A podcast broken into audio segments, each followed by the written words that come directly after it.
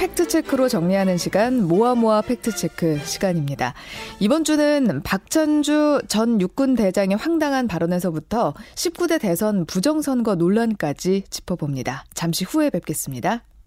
팩트체크 전문 미디어 뉴스톱의 이고은 팩트체커 나오셨습니다. 안녕하세요. 네, 안녕하세요. 네. 이번 주는 자유한국당 인재 영입 1호로 지목됐다가 사실상 철회된 박찬주 전 육군 대장의 뉴스 정말 많이 쏟아져 나왔죠. 네. 박전 대장은 공관병 갑질로 참 유명한 인물인데 갑질만큼이나 황당한 주장도 많이 해서 여론의 문매를 많이 받았죠. 네. 어, 공간에 있는 감을 따야 한다면 공간병이 따지 누가 따느냐. 박 전 대장이 지난 4일 기자회견에서 한 말인데요. 예. 박전 대장은 2013년에서 2017년까지 공관병에게 전자호출 팔찌를 채우고 감을 따거나 뭐 골프공을 주우라고 하고 텃밭 관리를 시키는 등 갑질을 했다는 혐의로 지난해 군 인권센터에 의해서 검찰에 고발이 됐는데 예. 당시에 대해서 얘기를 하면서 이렇게 공관병 갑질 사건이 왜곡이라는 주장을 했습니다. 네. 그러면서 박 전 대장이 공관병이 감을 따는 일이 그 공관병의 고유한 업무이기 때문에 문제가 없다 이렇게 또 주장을 했잖아요. 네, 박 전 대장은 감을 따라고 하거나 골프공을 주우라 한 사실은 인정을 했습니다. 그러면서 공관병이 공관에 편제표가 명시된 대로 과업을 수행하는 것이다 이렇게 주장을 했고 어, 감을 따는 게 사령관의 업무가 아니기 때문에 공관에 감을 따는 것은 결국 공관병의 일이다 이런 주장을 한 겁니다. 음. 공관병에 대해서 모든 분이 잘 알고 계시는 건 아닐 테니까. 테니까 좀 설명을 드리자면 공관병은 야전에서 근무하는 장군이나 제독에게 제공되는 단독주택 형태의 숙소, 어, 이 공간을 가, 관리하도록 배정된 보직입니다. 네. 그러나 박 전 대장의 공간병 갑질 논란 이후에 2017년 10월 이 제도가 폐지가 됐습니다. 네. 그러면 박 전 대장의 말대로 감을 따도록 지시를 하거나 골프공을 줍게 시키는 일이 공간병의 그 편제표에 명시가 되어 있나요? 한번 더 살펴보겠습니다. 아, 공간병이 존재했을 때인 2017년 당시 육군 규정에 따르면 어, 공간병이 편제표에는 미반영되어 있지만 장관급 지휘관 승인 아래 편제 병력을 활용해 견무 보직으로 운영한다. 뭐 이런 내용이 있습니다. 예. 공간 근무병 임무로 공간 관리 시설, 또 지휘 통제실과 연락 유지, 식사 준비, 그리고 공식적인 지시 임무 수행 뭐 이런 것들이 명시가 돼 있고요. 예. 또한 업무 지시가 금지된 사항도 있는데요. 바로 사적인 지시 행위나 어패류, 나물 채취 수석이나 과목 수집을 지시하는 것, 또 부대 또는 관사 주변의 어, 가축 사육이나 영농 활동 지시를 또 금지한다고 기재가 돼 있거든요. 음, 네. 그러니까 결국 당, 당시에 존재했던 규, 구체적인 그 규정에 따라서도 감을 따는 행위는 공관명의 고유 업무라 보기는 어렵습니다. 고유 업무를 떠나서 금지 사항인 것 같다는 생각이 듭니다. 네, 그렇습니다. 예. 근데 박 전 대장이 검찰에서 불기소 처분을 받았고 부인만 공관병 갑질 혐의가 일부 인정돼서 불구속 기소가 됐잖아요. 네. 근데 그 이유는 뭡니까?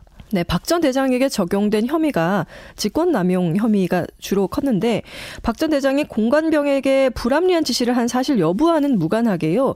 이 행위 자체가 박 전 대장의 업무 관련 권한을 초과한 부분이기 때문에 직권 남용 혐의로는 볼 수 없다. 이런 차원에서 불기소 처분이 난 겁니다. 음. 결국 이 행위들이 직권의 범위 내가 아니기 때문에 예. 그러니까 남용할 수도 없다 이런 아, 겁니다. 예. 또군 형법상으로도 어, 가혹행위로 보기는 어렵다는 판단이 있었고요. 다만 부인 전 씨에 대해서는 공간병을 폭행한 혐의가 인정돼서 불구속 기소로 처리된 바가 있습니다. 예. 공관병이 감을 따는 것, 공관병의 고유 업무란 박 전 대장의 주장은 사실이 아닙니다. 박 전 대장의 발언 중에 또 하나를 살펴보죠. 박 전 대장은 인권을 강조하다가 우리 군의 전투력이 약해졌다. 이런 말도 했죠. 네, 박 전 대장의 말의 취지를 생각해 보면 군대가 상관의 지시를 따라야 하는 조직이기 때문에 인권을 강조하는 게 오히려 문제라는 의미로 해석이 되는데요. 예. 박전 대장은 군대의 특성을 무시한 인권이 무분별하게 들어와서 어, 지휘권을 행사할 수 없는 수준까지 도달하게 됐다고 말을 했습니다. 그러면서 우리 군이 민병대와 다름없다는 이야기도 했습니다. 예. 근데 일단 전투력까지 약해질 정도로 군대가 인권을 강조하고 있다는 이야기. 이건 조금 의아하네요.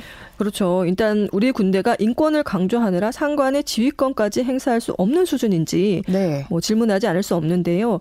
2017년 국가인권위 조사에 따르면 병사 5명 중에 1명이 군 생활에 어려움을 겪고 있다고 응답을 했습니다. 그런데 그 원인을 군대 내의 비합리적인 문화라고 꼽았어요. 네. 병사의 절반 이상이 선임병이나 지휘관의 압력이 복무 부정에 영향을 미친다고 응답을 하기도 했습니다. 간부들이 느끼는 것과 또 병사들 사이의 인식 차이가 굉장히 큰 상황입니다. 예. 그러면 이걸 한번 알아보죠. 군에서 인권이 강조가 되면 전투력이 약해지는지, 이 박 전 대장이 말한 인과 관계가 맞는지, 이걸 좀 알아볼 필요가 있을 것 같습니다. 해외 사례에서 찾을 수가 있는데요. 예. 베트남 전쟁 당시에 미군에서는 마음에 들지 않는 상관을 어, 죽이기 위해서 막사에 수류탄을 던지는 전쟁 범죄가 기승을 부렸다고 합니다. 예. 이른바 프레깅이라는 건데요. 베트남 전쟁 중 900여 건이나 발생을 했다고 하고요. 당시 이런 현상에 대해서 많은 원인 분석이 있었지만 미국 사회 내 반전 운동이나 군대 내 인종 갈등 외에도 사병 인권에 둔감했던 과도한 군사 규율이 핵심 원인이다. 이런 연구 결과가 많았습니다. 예. 그리고 미국에서는 이런 사병들의 반란이 베트남 전쟁의 패인 중의 하나다. 이렇게도 분석을 했습니다. 예. 그럼 군에서 인권을 경시하면 오히려 전투력이 떨어진다. 이걸 보여주는 사례네요. 그렇죠. 미군은 상황이 이렇게 심각해지면서 전쟁 중에 사병에게 수류탄을 지급하지 않는 그런 극단적인 대책까지 내놨는데 사병들이 암시장까지 가서 수류탄을 구하고 그래서 프레깅을 벌였다 이렇게도 네. 알려집니다. 네. 결국 군대 내에서 인권을 경시하는 게 전투력을 오히려 떨어뜨린다는 것이고 어, 미국 정부는 전쟁 이후에 징집제 폐지를 포함한 군 인권 보호 대책까지 내놨습니다. 결국에 비인권적인 병영 풍토 속에서 강한 군대를 양성하는 것은 어려운 일이 된다는 것이고요. 우리 군에서도 가혹행위 사건이 잊을만 하면 나오는데 네. 이런 상황에서 인권이 지나치게 강조되고 있다. 이 말은 어불성설이 아닐까 싶습니다. 예. 군에서 인권을 강조하면 전투력이 떨어진다? 사실이 아닙니다. 다음 뉴스 보죠. 유튜브 요즘 많이 이용하시는데요. 유튜브에 달리는 노란 딱지가 있습니다. 선정적이거나 폭력적인 부적절한 뭐 이런 영상에다가 광고를 제한하는 표시인데요. 근데 자유한국당에서 이 노란 딱지가 보수 성향 유튜버에게 집중된다 이런 의혹을 제기를 했습니다. 네. 노란 딱지가 붙은 유튜브 영상에는 광고가 일부 제한되거나 아예 광고가 붙지 않아서 채널 수익이 대폭 줄어들게 됩니다. 최근에 다수 보수 유튜버들이 납득할 수 없는 이유로 자신의 영상에 노란 딱지가 붙었다 이러면서 불만을 제기하고 또 자유한국당의 윤상직 의원이 지난달 국회 국정감사에서 우파 유튜버에게 재갈을 물리기 위해서 명확한 기준도 없이 노란 딱지를 남발하고 있다고 주장을 해서 논란이 일었는데요. 나경원 원내대표도 노란 딱지가 굉장히 우리 우파 유튜버를 위축하게 하는 부분이 있다면서 네. 이미 블랙리스트가 있는 게 아닌가 뭐 이렇게 주장을 하기도 했습니다. 예. 근데 요즘에 유튜브를 보면은 굉장히 많은 다양한 정치적 주장 또 공세 이런 것들이 또 다뤄지기도 하고 이루어지기도 하던데 참 점점 논란이 커지는 것 같아요. 네, 그렇습니다. 어, 이후에 한국당은 국회의원 회관에서 유튜브 노란 딱지 무엇이 문제인가 어, 이런 주제로 긴급 어, 간담회를 개최하기도 했고요. 예. 또 윤상직 의원은 공정거래위원회 관계자에게 구글에 대한 고발장을 제출하기까지 했습니다. 또 일각에서는 민주당과 구글 코리아가 내통을 했다. 그래서 노란 딱지 정책을 정치적으로 활용하고 있다는 주장까지도 나왔습니다. 예. 노란 딱지 정책을 정치적으로 활용하고 있으면 큰일이죠. 그렇죠. 네. 그러면 사실관계를 한번 따져봅시다. 유튜브 노란 딱지 보수 채널에만 집중된다는 게 사실인가요?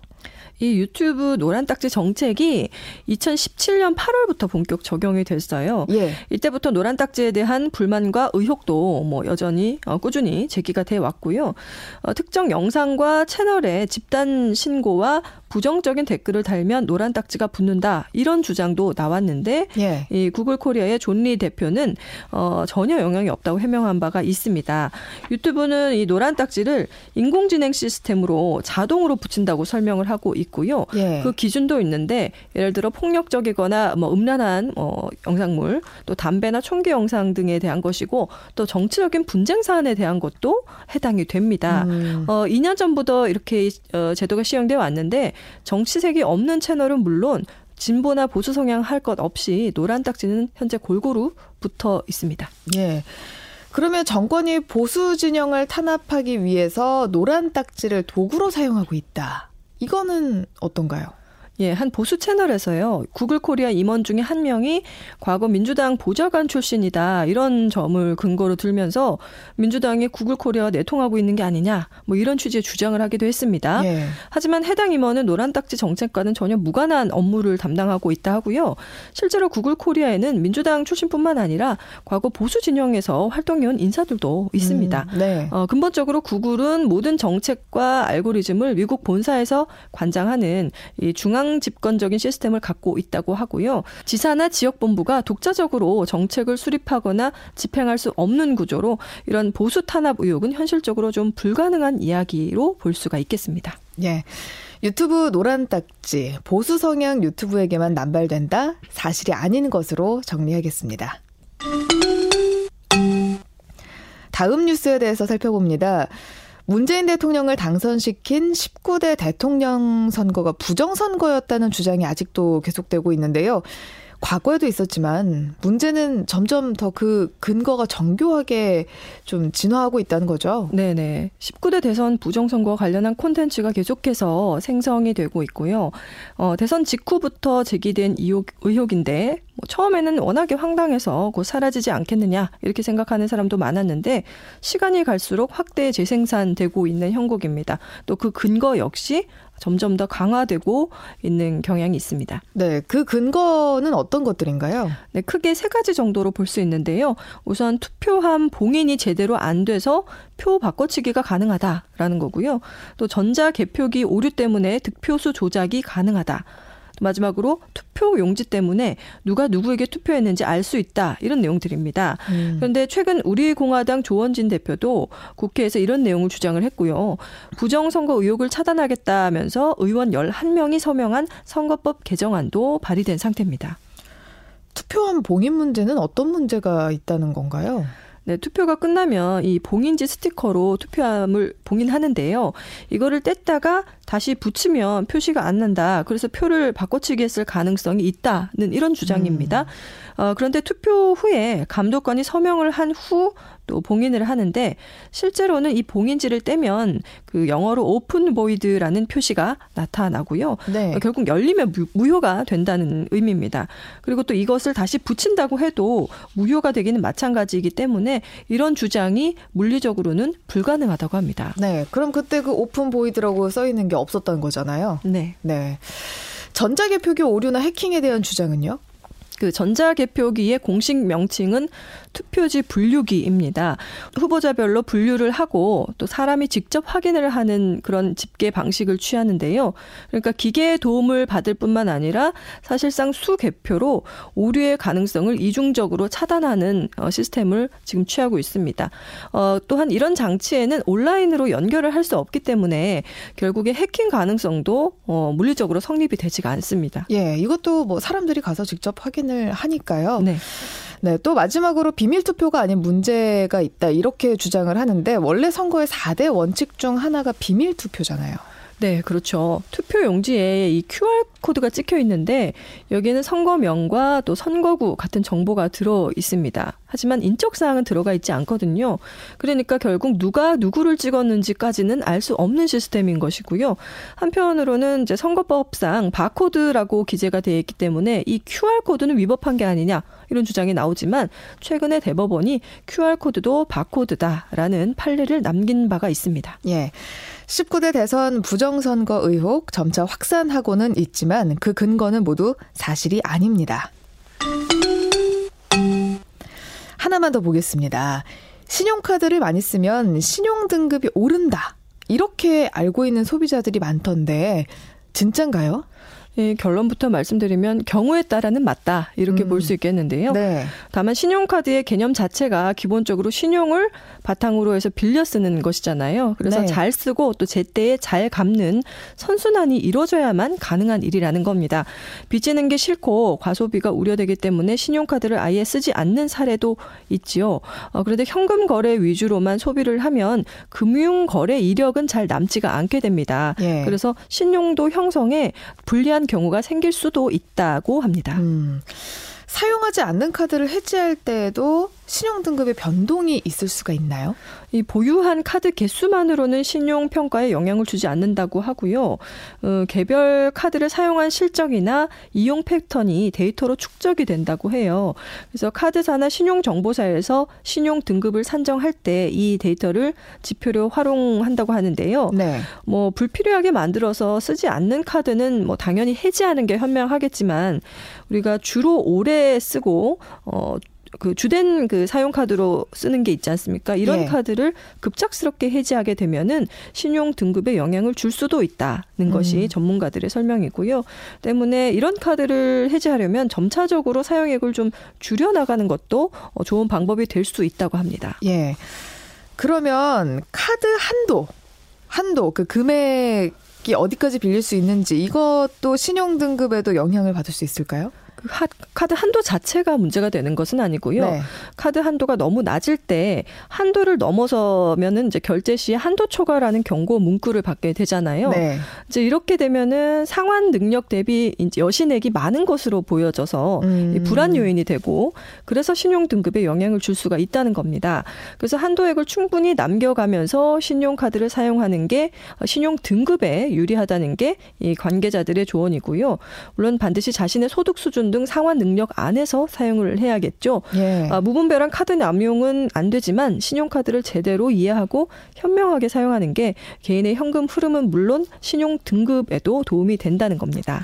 요즘에는 카드론, 뭐 할부 서비스, 무이자 이런 거 굉장히 많잖아요. 네. 이런 건 어떤 영향을 주나요? 어, 한도 초과에 따라서 할부를 하거나 또 급전이 필요해서 아주 소액으로 현금 서비스를 쓰거나 하는 것은 이용자의 현금 흐름이나 상환 능력을 불안정하게 보이기 때문에 신용 등급에 악영향을 주게 되고요. 네. 그러나 활발한 금융 거래 이력은 신용 등급에 보탬이 되기 때문에 재무 상태의 가능한 범위 내에서 할부와 카드 대출을 이용하거나 또 이것들을 성실하게 거래한 흔적이 남게 되면 이거는 신용 등급에 불리하지 않게 작용한다고 합니다. 네.